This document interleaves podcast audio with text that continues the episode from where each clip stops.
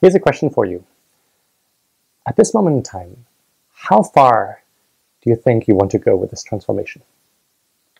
I think it's a really interesting question uh, for two reasons.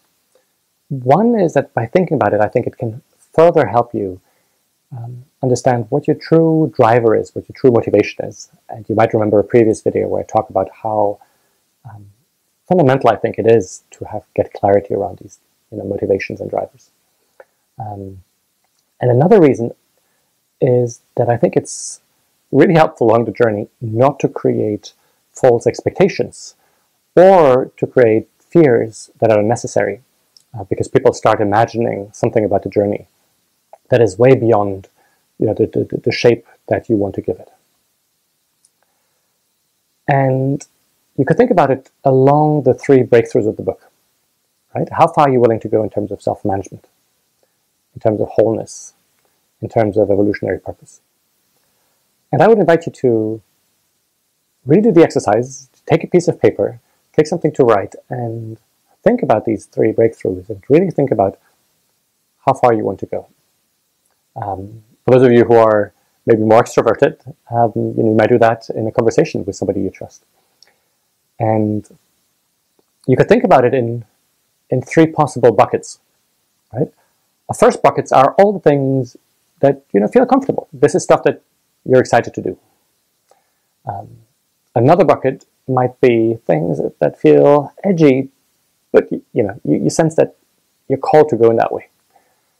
And then the third bucket might be things where you say, well, that, that feels beyond my comfort level, or it feels even beyond what I can imagine at this point. And that's okay, right? So again, no judgment, no right or wrong. Um, and then really think about it seriously. So let me give you an imaginary example. I, you know, I could see some people, um, for instance, in the area of self-management, say that what they feel really comfortable with and excited about is let's start experimenting with um, fully self-managed teams you know, in the factory or in our call center or, you know, the client-facing um, colleagues, right? Let them self-manage. Um, let's go. Uh, maybe in the things that feel edgy, but that call you is, hmm, I actually want to invite the executive committee as of now to function with the advice process. And we'll just experiment and explore with that and it feels edgy, but I want us to take way fewer decisions. So as of now, we only make sort of strategic decisions, but no longer any operational decisions. All those get made elsewhere. I'm just making this up, right?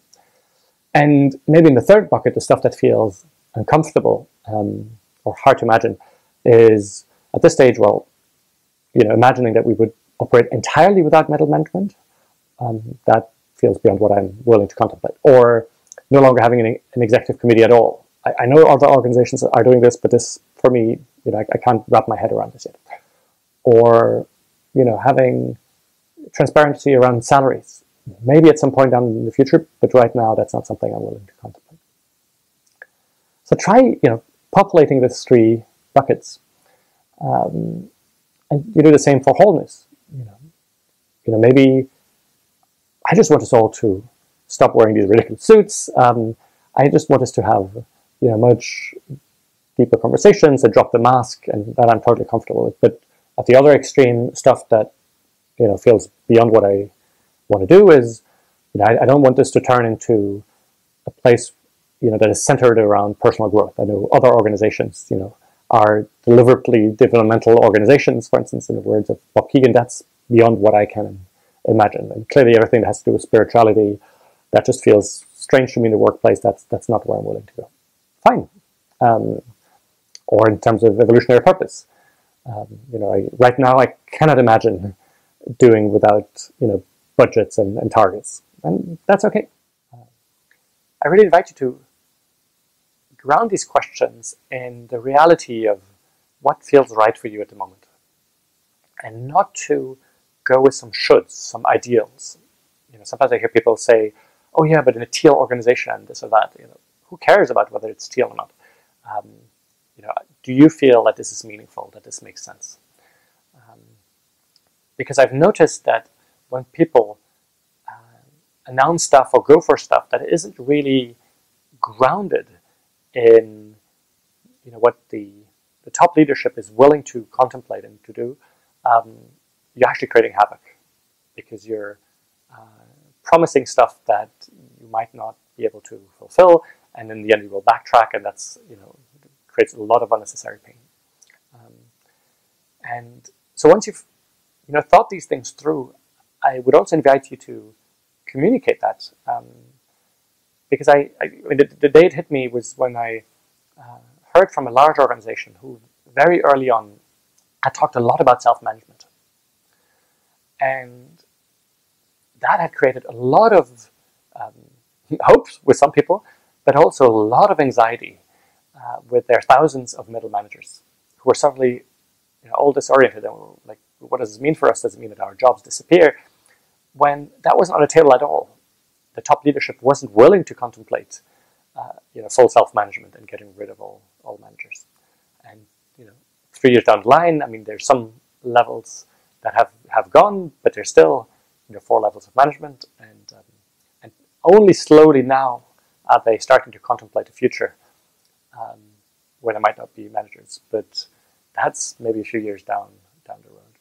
So um, they went through really unnecessary anxiety and, and pain where they could have communicated early on, you know, this is the, what we're willing to contemplate, and this is not, you know, what we're going to do.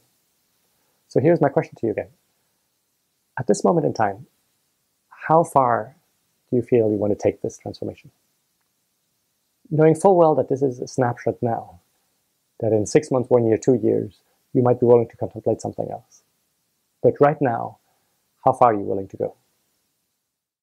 Perhaps you've noticed there is no paywall, no monthly membership to access this video series.